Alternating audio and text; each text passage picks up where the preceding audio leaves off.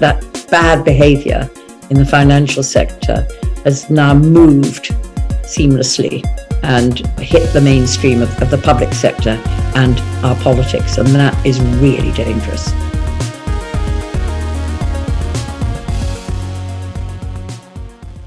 Hello, and welcome to Kickback, the Global Anti Corruption podcast.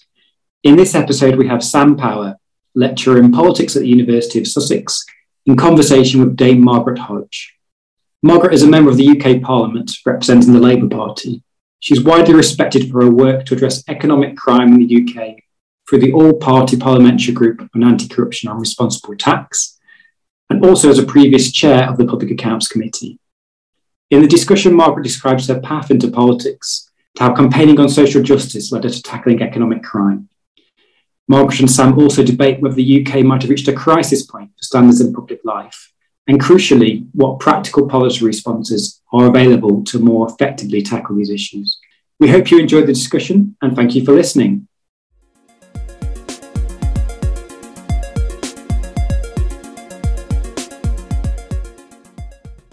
Thank you very much for joining us on Kickback, the Global Anti Corruption podcast. Joining us today, we are truly honoured actually to have Dame Margaret Hodge, who's been a Labour Party MP since 1994, was a minister in all kinds of departments throughout the New Labour era. Um, and then in opposition has been, been, no less busy, was the chair of the Public Accounts Committee and was instrumental in holding all kinds of big companies uh, to, to, account with regards to um, tax in particular. And recently is the chair of the APPG, the All Party Parliamentary Group into um, anti corruption and responsible tax. Um, so, yeah, as I say, truly honoured. Thank you so much for, for joining us, Margaret. Thank you for asking me. So I want, wanted to start off with with some very broad questions about political life. I think uh, so. First, first and foremost, you know, in Parliament since 1994, but much before that in, in local government. What what motivated you to to get into politics in, in the first place? Well, I never meant to have a career in politics but I was always highly political. So my early political activities were really on sort of campaign issues. I a campaign against nuclear disarmament was my first activity when I was about 16, and then I was active in anti-apartheid movement, uh, anti-war at the anti-Vietnam War movement. So there was all that. I've always been a campaigner on those big national issues. And then when I first sort of settled down and started having children many, many moons ago. I got involved in community politics around housing, really. It was a time we'd moved into a particularly sort of what is now a fashionable part of London, but wasn't at that at the time we moved in was very poor.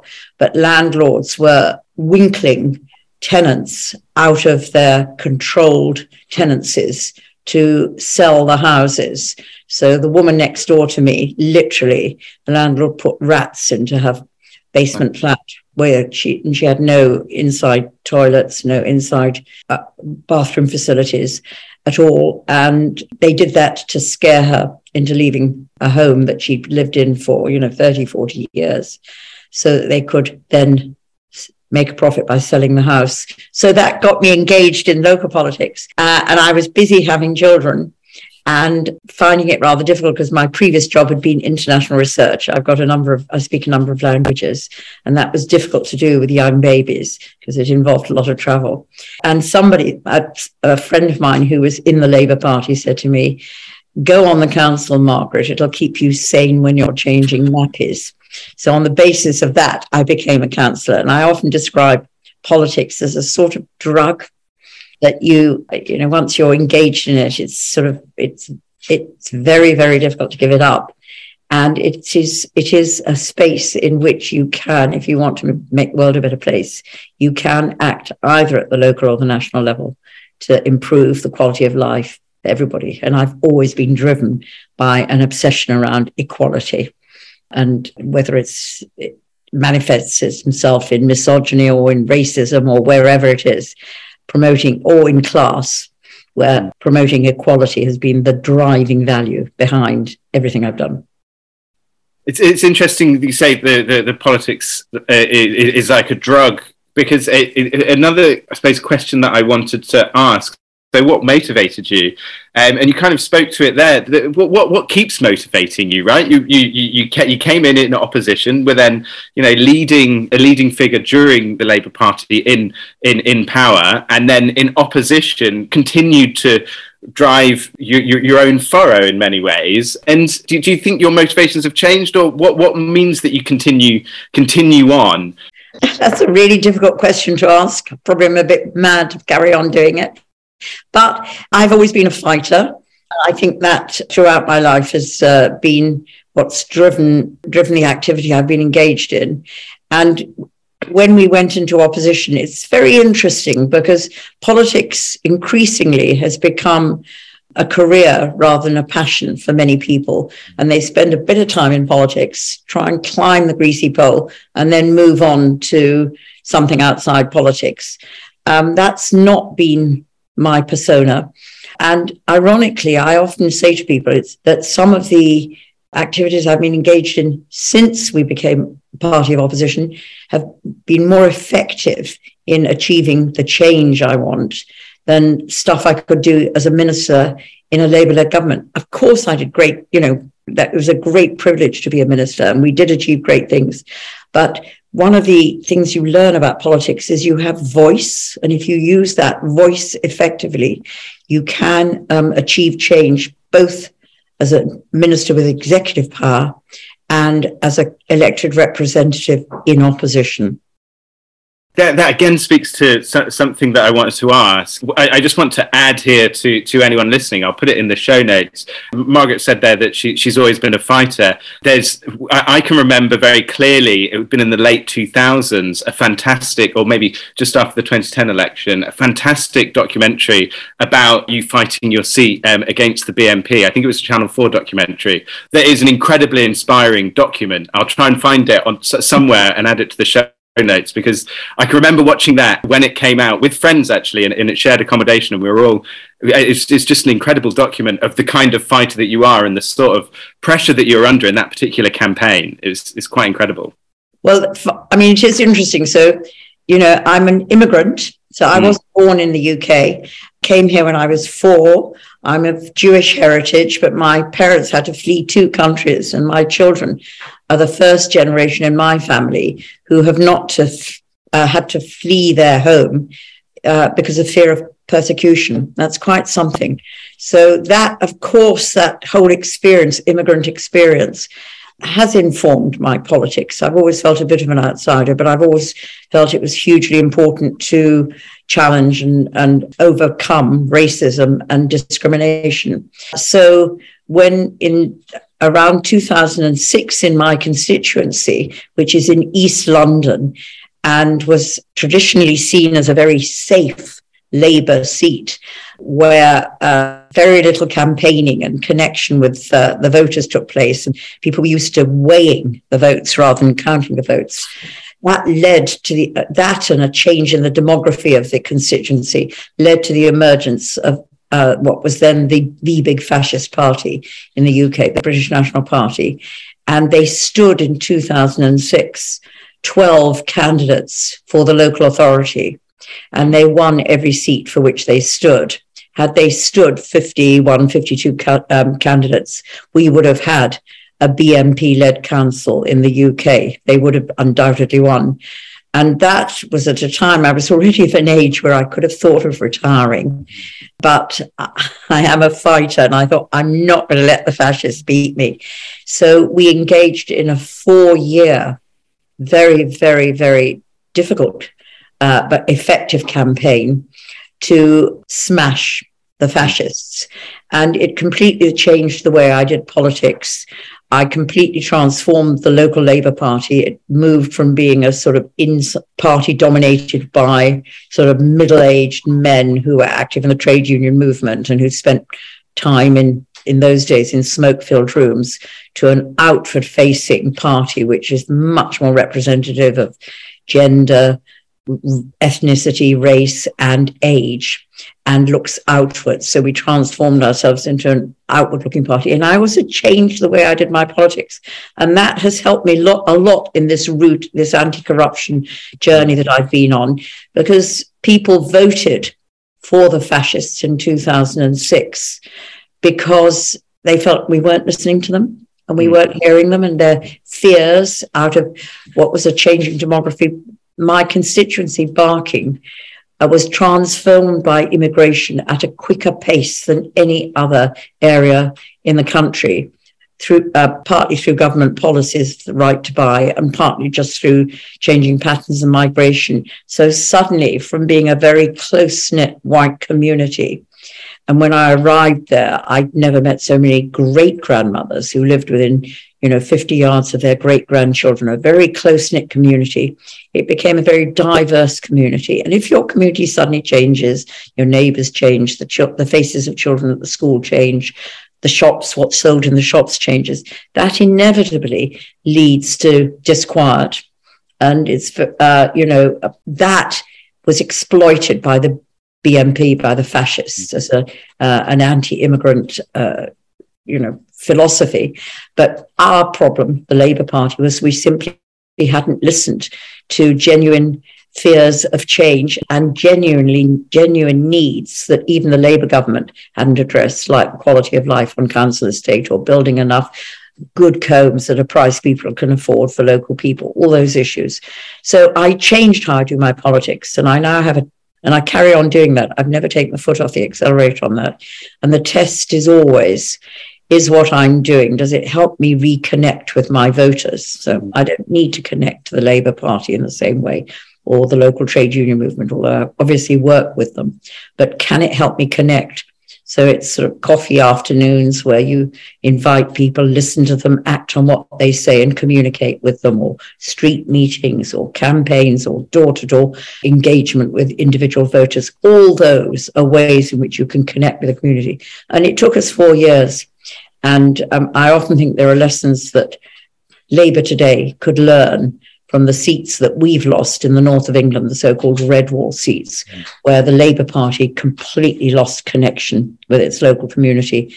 And therefore, it was a sort of protest vote that led people to vote for another party. Sorry, it's a bit of a long answer, but it's quite an interesting yeah, I mean, it's it's a fascinating time, and it's almost, I mean, it's a very extreme version, but sort of a test case for precisely what you say. Certain, perhaps, Labour woes in in what, what you what, what you call the red wall. And then, just to take that Sam a little bit further, the reason that connected was that mm. when I came back, having won, having completely seen off the BNP in 2010, so we defeated them in all their local authority seats, as well as defeating them, and they have now, for the moment become an obsolete political force, although they may well come back in the future. Uh, but having done that, I took that voice of my constituents that I'd been listening to for four years into the work I did in Parliament. So all the questions I asked, all the issues I got engaged in were really what would the good burghers of Barking and Dagenham think about this? And what would they want me to ask on their behalf of a company, a taxpayer, and the other people who appeared before me when I was chair of the Public Accounts Committee? So what, what I think was why your work on the PAC kind of gained so much traction was you were sort of in some ways getting these perpetrators of of tax avoidance to, to justify how they could possibly engage in it. I wonder whether you think from that work the, the landscape has changed in terms of whether these companies are beginning to pay their fair share, and if not, why not? And if so, how? It was, it was, you know, 85% of us pay our tax automatically through the PAYE system. So most people, the vast majority of ordinary people in the UK pay their tax without question. And it's only the those of individuals who are very rich or big corporations, not small and medium sized enterprises, the big corporations who who exploit loopholes in the law to avoid giving into the common pot for the common good. And when I start, I never thought, I mean, again, I'd never really thought that I was an expert in tax. And it's interesting on this that actually one of the reasons that we all sort of shied away, I think, in the past from thinking about the inequity of the tax system uh, was because the professionals involved, engaged in it spoke a professional tongue that we couldn't understand and kept the sort of used a technocratic language that meant that it wasn't available to all to, for, uh, for us to to get a grip on and tax belongs to all of us how we raise it and how we spend it is a matter for all of us. And that's whenever I go into a forum with professionals and they start saying to me, you just don't understand it. I say to them, it's your job to make me understand it. It's, it's important to me. And I think when I started that work in 2010, 11, it was around about that period, by chance, not by intent, but by chance, when I started it, it was generally seen to be cool to avoid tax. It was, you know, you were smart. If as a business you did not pay your fair share into the common pot for the common good, if you actually avoided the purpose of legislation to, to reward your yourselves and your and your uh, and the people who benefited from the company, whoever they may be, it was seen as cool as doing that. And I think that has changed. I think now there is a sense that actually there is you have a social responsibility to contribute to society. And it was always there on things like training or workers' conditions or contributing to the community. There's always been a sort of social responsibility agenda. It was just that tax is outside it. I think tax is coming in, but I have to say, you know, we might have started changing the mood, but there is still an army of enablers who support the very rich and the big corporations in exploiting loopholes in the law that they themselves have often written to uh, avoid paying their fair share. I think the most egregious system, the egregious schemes have gone, but there is still far too much around. The tax authorities are always playing catch up, and the enablers are making too much money out of the advice they give that enables people to avoid the tax. I think there's also this great thing that when you talk to the big four or any of the, you know, it's accountants, it's bankers, it's lawyers, it's a whole stream of people. When you talk to them about this, they always say there's a, a, a difference between avoidance and evasion. And I find that a bit of a blurred distinction. I'm not an expert in writing the technical rules, but I know about the intent of what we we mean to do. And very often it's the professionals who support government in writing the rules. Uh, and yet they then come out of government and immediately exploit the loopholes they often themselves have created. So w- within that, I, have got loads of fa- fascinating follow-ups about who, who these enablers are, um, which I'll get onto in a minute. But you, you, touched on something there about avoidance and evasion, and this is quite often drawn as you know, there's two things: tax avoidance and tax evasion. But for you, what it seems like you're saying there is that they're, they're one and the same, or how, how do you see the difference between tax I, avoidance and tax evasion? I, I talk about all this as a spectrum, actually. So we start off, you know, people pay their cleaners by cash. Mm-hmm. And that is avoiding, so the cleaner avoids tax. You may then get onto that uh, threshold, which is, and that uh, uh, and everybody buys an ISA. And that is sort of a way also of, of minimizing your tax bill by saving. So, and that's, you know, encouraged by government. So there's sort of stuff around there that is thought to be okay. You then might pay your builder cash where, or your plumber cash, and that is sort of considered bad behavior. And that quickly morphs into much more aggressive tax avoidance schemes, which have been around for, you know, I think there are fewer, I think we're tougher on them today, but they are still around. And the big companies, the Googles and, you know, the, the Starbucks and the Amazons, whom we interviewed in probably 2013 or 2012, 13, around that, they are still exploiting loopholes and not paying a fair share of tax on the profits they make from the activity they undertake in our jurisdictions. And I think what has been so interesting about my journey on this, so, you know, you start off on this sort of spectrum and then it moves into economic crime, mm. corruption, you know, and, and money laundering and drug smuggling and terrorism and all those things. And what I think has been particularly scary over recent times, which I know your institute has worked on, is that what was originally seen as financial crime has now infected the public realm. So you see it in public services. And, and furthermore, particularly under the Boris Johnson regime, it's infected our politics. So there's been a really that sort of corrupt, that bad behavior in the financial sector has now moved seamlessly and um, hit the mainstream of the pu- public of the public sector and our politics, and that is really dangerous.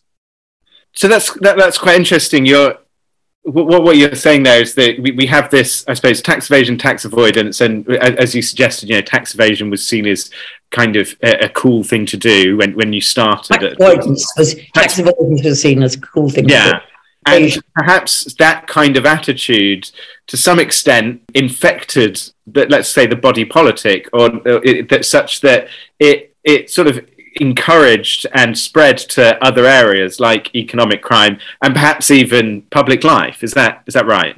Yeah, yeah. So I mean, I, I put it all back to if you take it, I think both Labour and Conservative governments are responsible for the environment in which particularly the financial services sector now operates in the UK. And that facilitates and uh, enables bad behavior from avoidance to evasion to economic crime to take place. So you have the big bang under Mrs. Thatcher. You then moved into the Labour era when massive deregulation of the financial services sector and uh, the financial serv- growth of the financial services sector and attracting capital to the UK was seen as paramount. And that has meant that we have a regulatory framework which um, attracts dirty money. And we also have never put enough money into enforcement so that even where we have got rules which should ensure good behavior, uh, where they are broken, the enforcement agencies never uh, do so little to pursue the wrongdoers. And we have not enough transparency and we have zero accountability of all these agencies to you and me or to the public through parliament is the way I would put it to see what's happening so that we can really bear down on, on, on this bad behavior. I mean, we now say that, that economic crime and it's costing the UK economy. It's an incredible figure, 290 billion pounds. And I think that is probably an underestimate. It's an estimate that comes from our own enforcement agencies. But that is, if you think that that's a, you know, over a quarter of total public expenditure, 290 billion pounds a year. And we have now become a jurisdiction of choice for corrupt and dirty money. And our ability to, to, to, to pursue it is, is abysmal. Our funding of it is meager and hopeless. And we will never build sustainable economic prosperity on the back of dirty money because that, you know, in a sense, Britain's success, particularly in the financial services sector, depended on our reputation for integrity and the rule of law. And as we lose that and become increasingly seen as a, uh, a good place to hide your money or to do corrupt activity, we lose that reputation and clean money will go elsewhere. There's plenty of clean money in the world, in pension funds and everything, which could really enable us to have a thriving financial services sector. We don't need the dirty money. And actually, I would argue that if we don't drive it out, we'll lose that clean money. And in the longer term, our financial service sector will be vulnerable to competition. So this picture of, I suppose, let's say, you know, deregulation from for, from the 80s onwards, and then I suppose this deregulation instilling a culture which of which something like tax avoidance becomes a part of, which then which then leads on to the, the, the slight infection of the, the, the, body politic. And the work that you've been doing in the all party parliamentary group in anti-corruption responsible tax speaks to this with regards to as you as you hinted at there you know your findings that the UK has become the jurisdiction of choice for dirty money your your your reports on economic crime how do you put the genie back in the bottle there what can we do about it well, I think I would argue that you, you, there are four pillars of reform. You need smarter regulation, you need tougher enforcement, you need much greater transparency and you need proper accountability. Those are the four pillars. And on the regulation, uh, I think, let me take two examples there, although there are many more. At the moment, it costs £12 to establish a company in the UK, in Companies House. You are supposed to say who is the beneficial owner of the company, but there is absolutely no checking of the identity information that is given to Company House. There's no raising of red flags or anything like that. And um, it's all done within a few hours. So that very lax, unchecked framework gives uh, bad people the opportunity to establish companies with ease from abroad. They can establish them from the British Virgin Isles. You know, our relationship with our tax with our tax havens has been another key issue that has driven dirty money, I think, into the UK. So we need to, and you see for example, in the money coming out, of Russian oligarchs' money coming out of Russia, that they establish a network of companies across a whole range of jurisdictions. And then they move their money out of Russia through these companies. And it's very, very difficult to trace and eventually track it and follow the money. And then eventually they can bring it into the UK by buying property or by buying uh, sending their children to school to expensive private schools here or buying expensive jewelry or whatever. So that easy corporate structure has been a facilitator of uh, crime and corruption. So we need to reform that. Uh, we need to ensure not make it more necessarily. You know, we want to encourage company formation in here in the UK, but twelve pounds could be raised to fifty pounds. Still very cheap you could use that money, you could uh, ring fence the money and use it to reform Companies House so that they take do proper identification of, of uh, uh, who the beneficial owner is through a whole lot of data that is available. Uh, they and they also interrogate the data so they can raise red flags. And you would also have to, I think, there um, have some um, regulation of those uh, bodies that are involved in helping companies or individuals to set up uh, set up new entities, so-called company service providers, so that they too act in an appropriate way and don't support corruption, money laundering, uh, and oligarchs in, in, in economic crime. So that would be one reform. Another really, and I think the government is in the UK is going to deliver that in the economic crime bill, which has been published as I speak to you this morning. So I have yet to look at the details of the bill.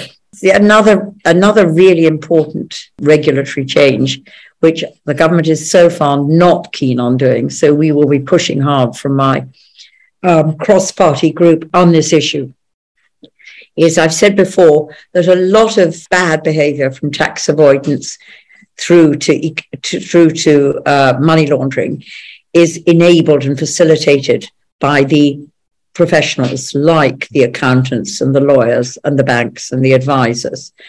And these, uh, in the current legal framework, they get away scot free. Uh, they are not held to public account.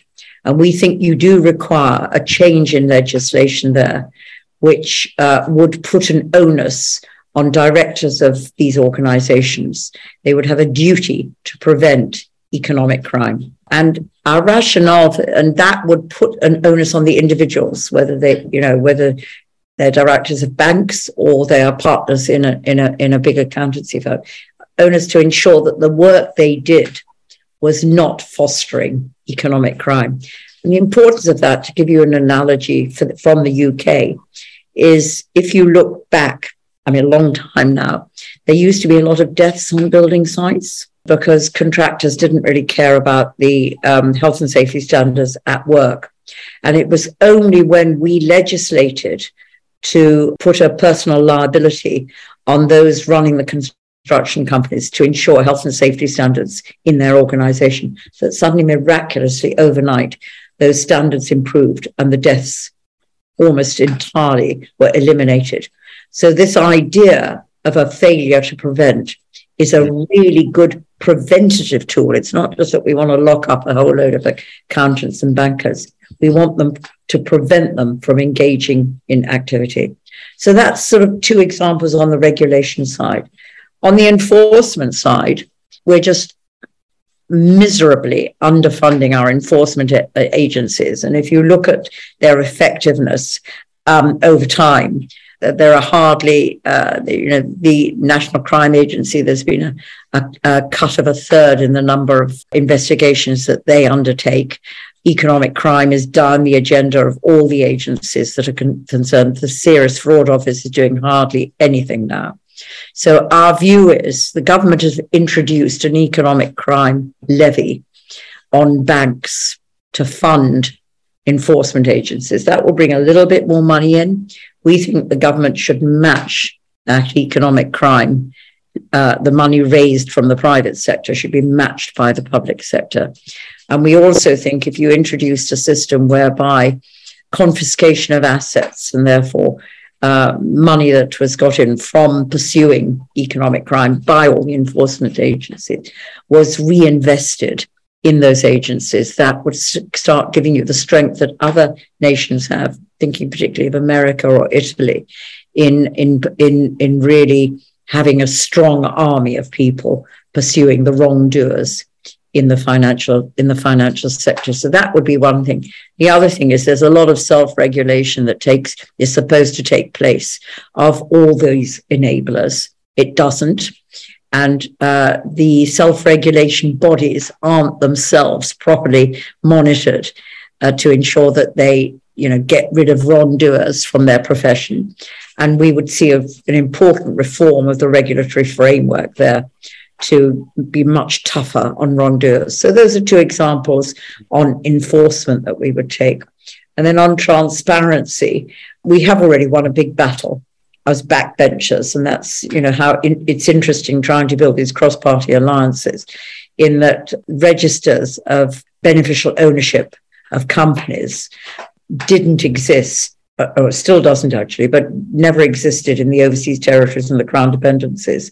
The overseas territories are our tax, and crown dependencies are the tax havens. Mm-hmm. And if you look at things like the Panama Papers, over half of the entities cited there have a presence in the British Virgin Islands. So they are absolutely central to the trade in dirty money. So we as backbenchers on a cross party way, force the government to get the crown dependencies and, and, and overseas territories to introduce um, public registered beneficial ownership. They still haven't done it properly.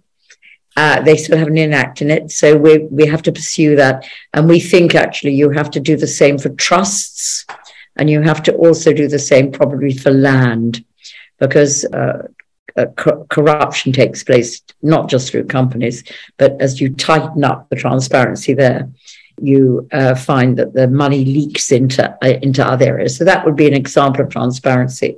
And then accountability is really important.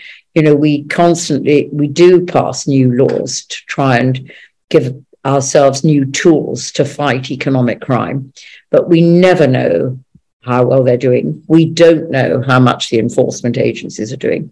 When I was doing tax avoidance, you know, we were told there were no sweetheart deals being entered into by HMRC with uh, big companies. And it was only through a whistleblower leak that we found that actually a sweetheart deal had taken place. There is no transparency because of confidentiality of taxpayers' interest. So all those things have to be accountable. And I think there are various mechanisms that you could use. But one that I would favor would be that setting up a an cross-party parliamentary group modeled on the security committee that we have in parliament uh, where people could call for the papers around individual tax deals or could call for the papers around allegations of, uh, of, of uh, money laundering and satisfy themselves that actually the appropriate action was taken and then actually produce systemic re- reports, reports about systems rather than individual cases based on their understanding of the individual cases. Those are sort of the examples. I mean, there's plenty of other things that we think need to happen, but those are the sort of examples around those four pillars mm. of the action that we think the UK government needs to take if it's serious about tackling dirty money. So the fantastic kind of holistic approach to, to solving this, this, this kind of thing, and broadly, you know, no no no, no further questions. But the, the final thing I wanted to uh, to, to talk to you about. I mean, so so you mentioned there's uh, let's let's say deregulation, which sort of inevitably leads to self-regulation, and we I, I suppose thinking about recent British politics um, and your, th- this discussion about how perhaps, let's say, poor standards it, it sort of infected perhaps lots of different systems. Um, and let's let, us let us think about the current p- politics in the UK.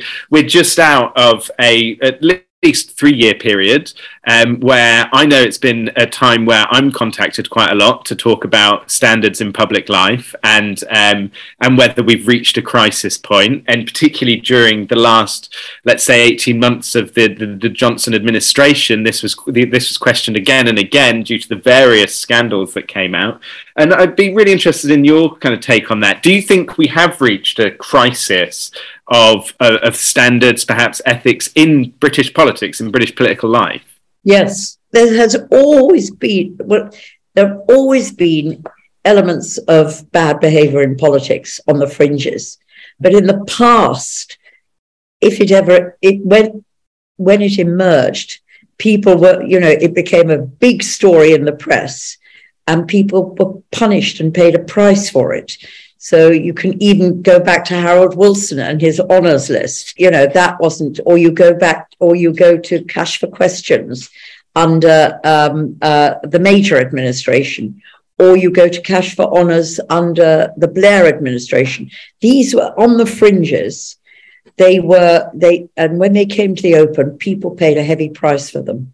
Now, you hardly notice it. You know, Cash for Honors is taken as read and uh, we, ironically, the only way in which this has finally, I think, come to a position where we can start acting against it has been sadly on the back of the um, invasion of Ukraine by the Russians, and therefore the focus on uh, Russian oligarchs and, and, and the role they've played. But you know, the the the way in which cash has been used to buy access, influence policy, get contracts, get positions of power. All that has really intensified, uh, certainly under Boris Johnson, who's sort of totally lost his moral compass. Uh, and lost Britain's moral compass, and I'm ashamed of it. And you, you know, uh, th- there are too many. There are too many examples to cite here. You know, under COVID, if you think of the way those COVID contracts were were allocated to uh, friends and contacts with no fair competition. That's outrageous. That's public. That's your money and my money. It's our taxpayers' money. It's back to where I started in a way on this journey. It's not their money. It's our money. It's not Conservative Party money. It's certainly not individuals' money. It's our money, and therefore we we have a right to see that it's properly spent and there's proper transparency. So I think, again, under those four pillars, through regulation, enforcement, transparency, and accountability, we need a whole set of reforms, both in in in in how contracts are led uh, are let by uh, you, you, using our taxpayers' money and the way in which politics um, takes place. So I think I don't know what this new new administration will do about it. I don't if she's not even going to replace the position of uh, somebody to advise her on ethics and standards.